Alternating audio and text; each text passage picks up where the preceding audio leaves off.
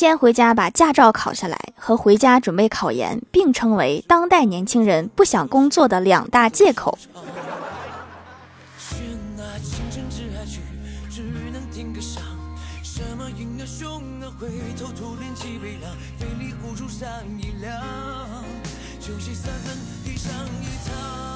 Hello，蜀山的土豆们，这里是甜萌仙侠段的小欢乐江湖，我是你们萌豆萌豆的小薯条。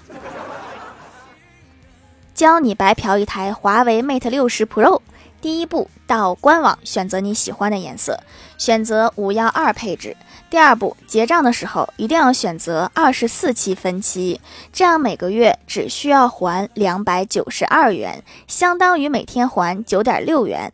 重点来了，硬性条件。第三步，往支付宝里存十七点六万元，平均每天产生九点六元的收益，刚好可以还手机的分期。Mate 六十 Pro 成功白嫖到手。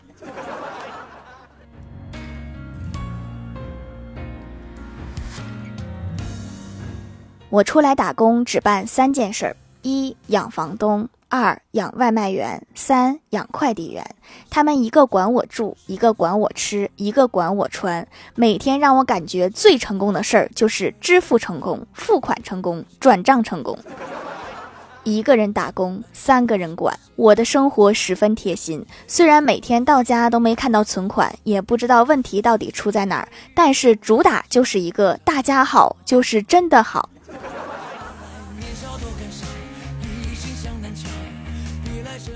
我哥之前一直都是喜欢中式音乐的，最近突然喜欢上了西方古典音乐，我就问他这两种有什么区别吗？我哥深沉地说，中西音乐还是有差距的。就比如说贝多芬弹一晚上的钢琴，我也不一定懂他的忧伤是什么，但是村里的唢呐一响，我就知道要随礼了。原来唢呐是高薪职业呀。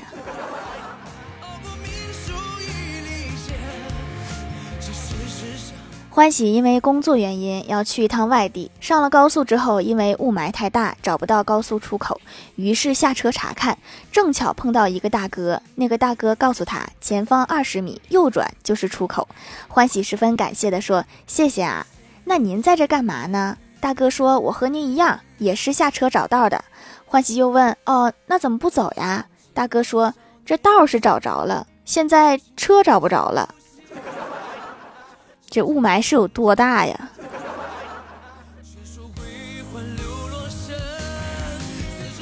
在中国的文化中，草坪算是花和树的附属品。中国人把它们当做一个整体，从小被教育不能随便破坏花草树木，所以长大之后也就形成了不能随便践踏草坪的观念。这也难怪中国球员在草坪上踢球一直都放不开。我好像找到了国足成绩一直不理想的原因。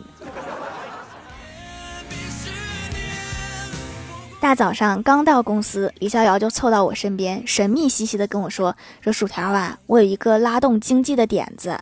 全国十六亿人，每个人都互相关注，那么每个人都有十六亿的粉丝，那商业价值不可估量啊！那现在问题来了，如何让十六亿人都知道这个事儿呢？”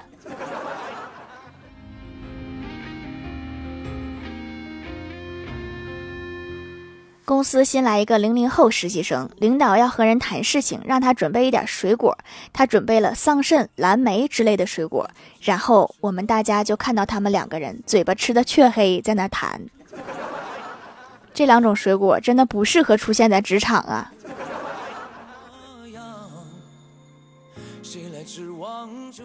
午休的时候不想出去吃，就点了个外卖。送来的时候看到盖子上面写着“妈妈的味道”，我打开吃了一口，我就怒了。于是，在评价栏里面写道：“谁妈做饭这个味道？就这点饭，是打算饿死谁还是咋的？”几分钟之后，商家回复了：“有些妈是后妈。”那你就应该实事求是的写“后妈的味道”。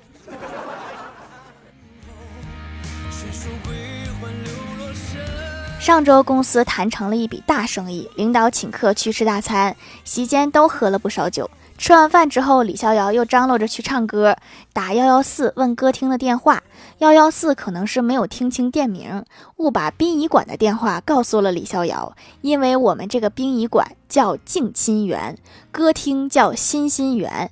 然后李逍遥就打给殡仪馆说：“有没有六个人的房间？”对方说：“没有，我们都是一个人一间的。你们是车祸吗？”喝个酒，差点把自己送走。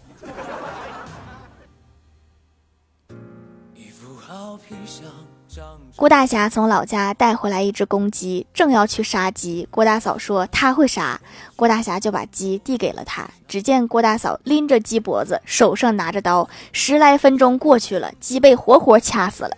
郭大侠问他：“那你拿刀干啥呀？”郭大嫂说：“拿刀是为了转移鸡的注意力。”这个鸡真是倒了血霉了，临死前还被这么吓唬。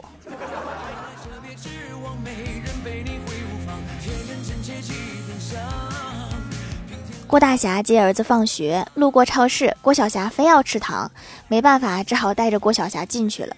结账的时候，郭大侠对郭小霞说：“我给你买糖，你回家藏好，别被你妈给发现。回去千万别跟你妈说我买烟了，不然我就告诉你妈你兜里有糖。”双方都有把柄在对方手里，真的是一个公平的交易。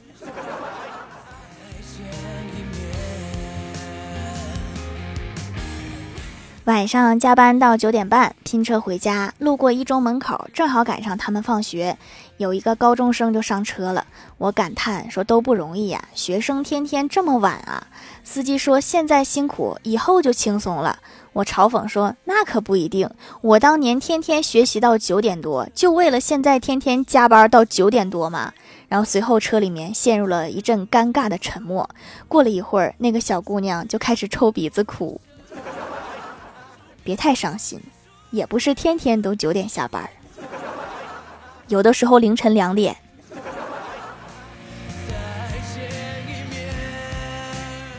初中的时候，我喜欢一个男生。那天我正在玩手机，突然收到他的信息，说明天礼拜六我们去公园吧。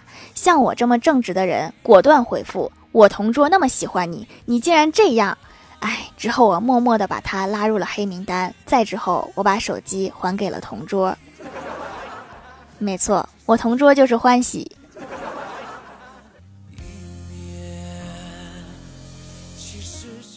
前几天教师节，我们的老班长打算把大家都聚在一起，一起去看望我们的班主任。看望总不能空手去，然后班长就问大伙：“教师节大家都准备送什么呀？”我淡定地说。把学到的知识都送回去，尤其是数学。我现在的数学水平已经退化到小学四年级了。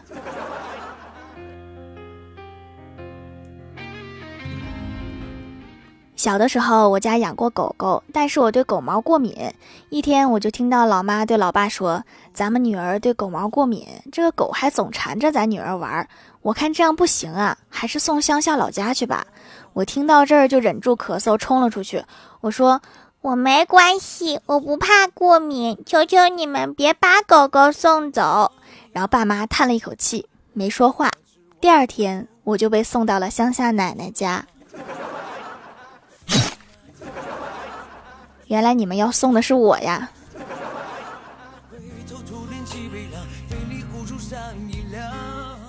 嗨，蜀山的土豆们，这里依然是带给你们好心情的欢乐江湖。喜欢这档节目，可以来支持一下我的淘小店，直接搜店名“蜀山小卖店”，数是薯条的数就可以找到了。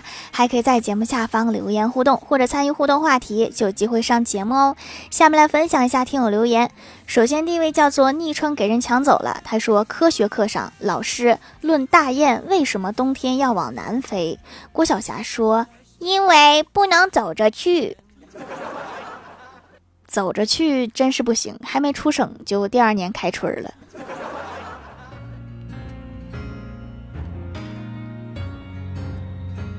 下一位叫做彼岸灯火，他说公司有个女汉子小花，整天大咧咧的，却看上了公司最文静，甚至有点羞涩的那个男生小伙。一次，小花还当着大伙的面向小伙表白，说：“我喜欢你，我们在一起吧，分手割腕那种。”至今我还记得小伙弱弱的说了那句。先说清楚，割谁的？为了公平起见，我建议你们俩都割。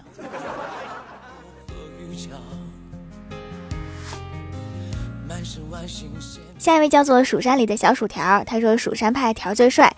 暑假的最后一天晚上，郭晓霞正在写暑假作业，她快写不完了。郭晓霞灵机一动，明天早上老师收作业的时候，看着郭晓霞那薄薄的作业本，陷入了沉思。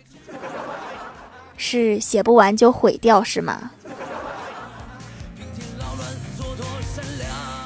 下一位叫做石洛英，他说听到《欢乐江湖》才知道手工皂，非常想试试，下单了一块，收到就试了，洗脸感觉非常不同，和洗面奶完全不一样，含有浓稠的精华，洗完摸上去觉得皮肤都变好了，也太神奇了，立刻又回购了四块，囤起来慢慢用。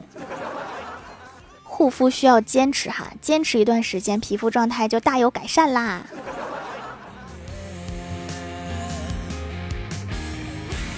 下一位叫做迷茫 F F C H，他说是薯条姐姐的新粉，不说了，留个段子。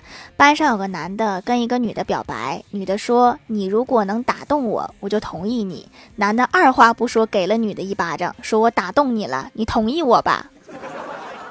我觉得这个事儿已经黄了。下一位叫做雪中慢行，他说：“薯条，宠物之间也会相生相克，你知道吗？我今年养了一只折耳兔，就克死了我十几条孔雀鱼，还克死了一条月光鱼。看来月光鱼比孔雀鱼命硬。你家兔子还下水抓鱼吗？养的是兔子还是猫啊？”下一位叫做蜀山派白虎堂主瞎白虎，他说郭大嫂问郭晓霞考试成绩，郭晓霞说老师公布成绩是夸我了，他夸我是天才。郭大嫂喜出望外，问老师怎么说的呀？老师说我的天，才考十七分。你断句断错地方了吧？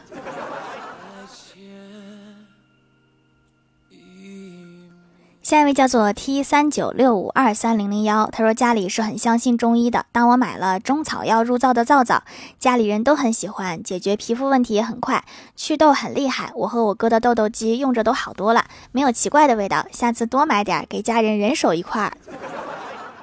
你和你哥两个人一起痘痘肌呀？那可得少吃辛辣，多睡觉，好好养养了。小酒壶一装下一位叫做阿坡喝神圣土豆，他说：伊娃对朋友说，我考虑是否带男朋友去看心理医生。朋友问为什么呀？伊娃说，他喝咖啡时总喜欢用左手搅拌。朋友说，那有什么？也许他是左撇子呀。伊娃说，可是人家都用勺啊，用手搅拌属实有点过分了。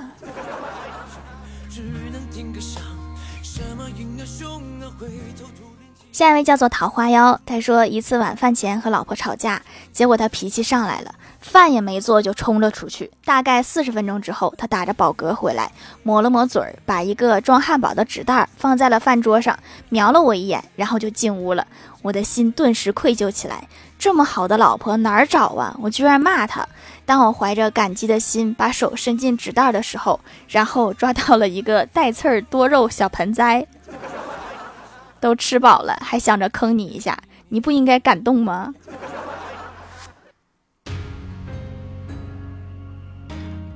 下一位叫做一个像人的人，他说：“老板上班时间问我九点上班，你看看现在几点了？”我说：“八点六十五。”你是搁这卡 bug 呢吧？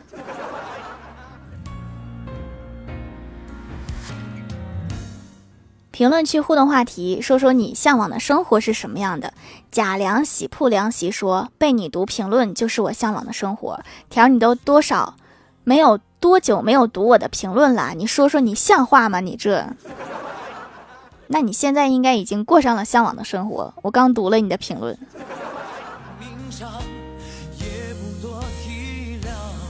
最近满青山说：“钱包很胖，人也过得舒服。”我差点就看成人很胖，我还纳闷儿怎么还有这种要求。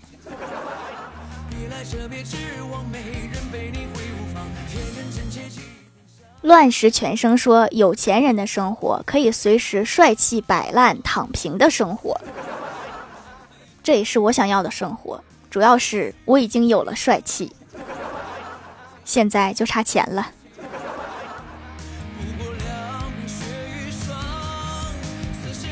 荀小九说：“核废水倒流，流落在外的文物回来，祖国繁荣昌盛。”格局一下就上来了。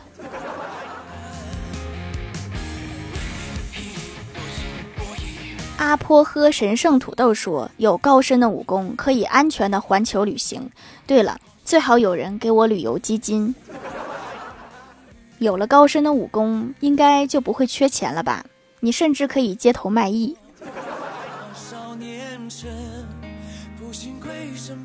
下面来公布一下上周一千零七集沙发是爱条条的肖盖楼的有蜀山派弟子吉兰彼岸灯火甜喵有点困喜欢薯条酱的帅哥蜀山派的看门狗迷茫 ffch 阿婆和神圣土豆醉迹满青山感谢各位的支持。好了，本期节目就到这里了，喜欢的朋友可以来蜀山小卖店支持一下我。以上就是本期节目全部内容，感谢各位的收听，我们下期节目再见，拜拜。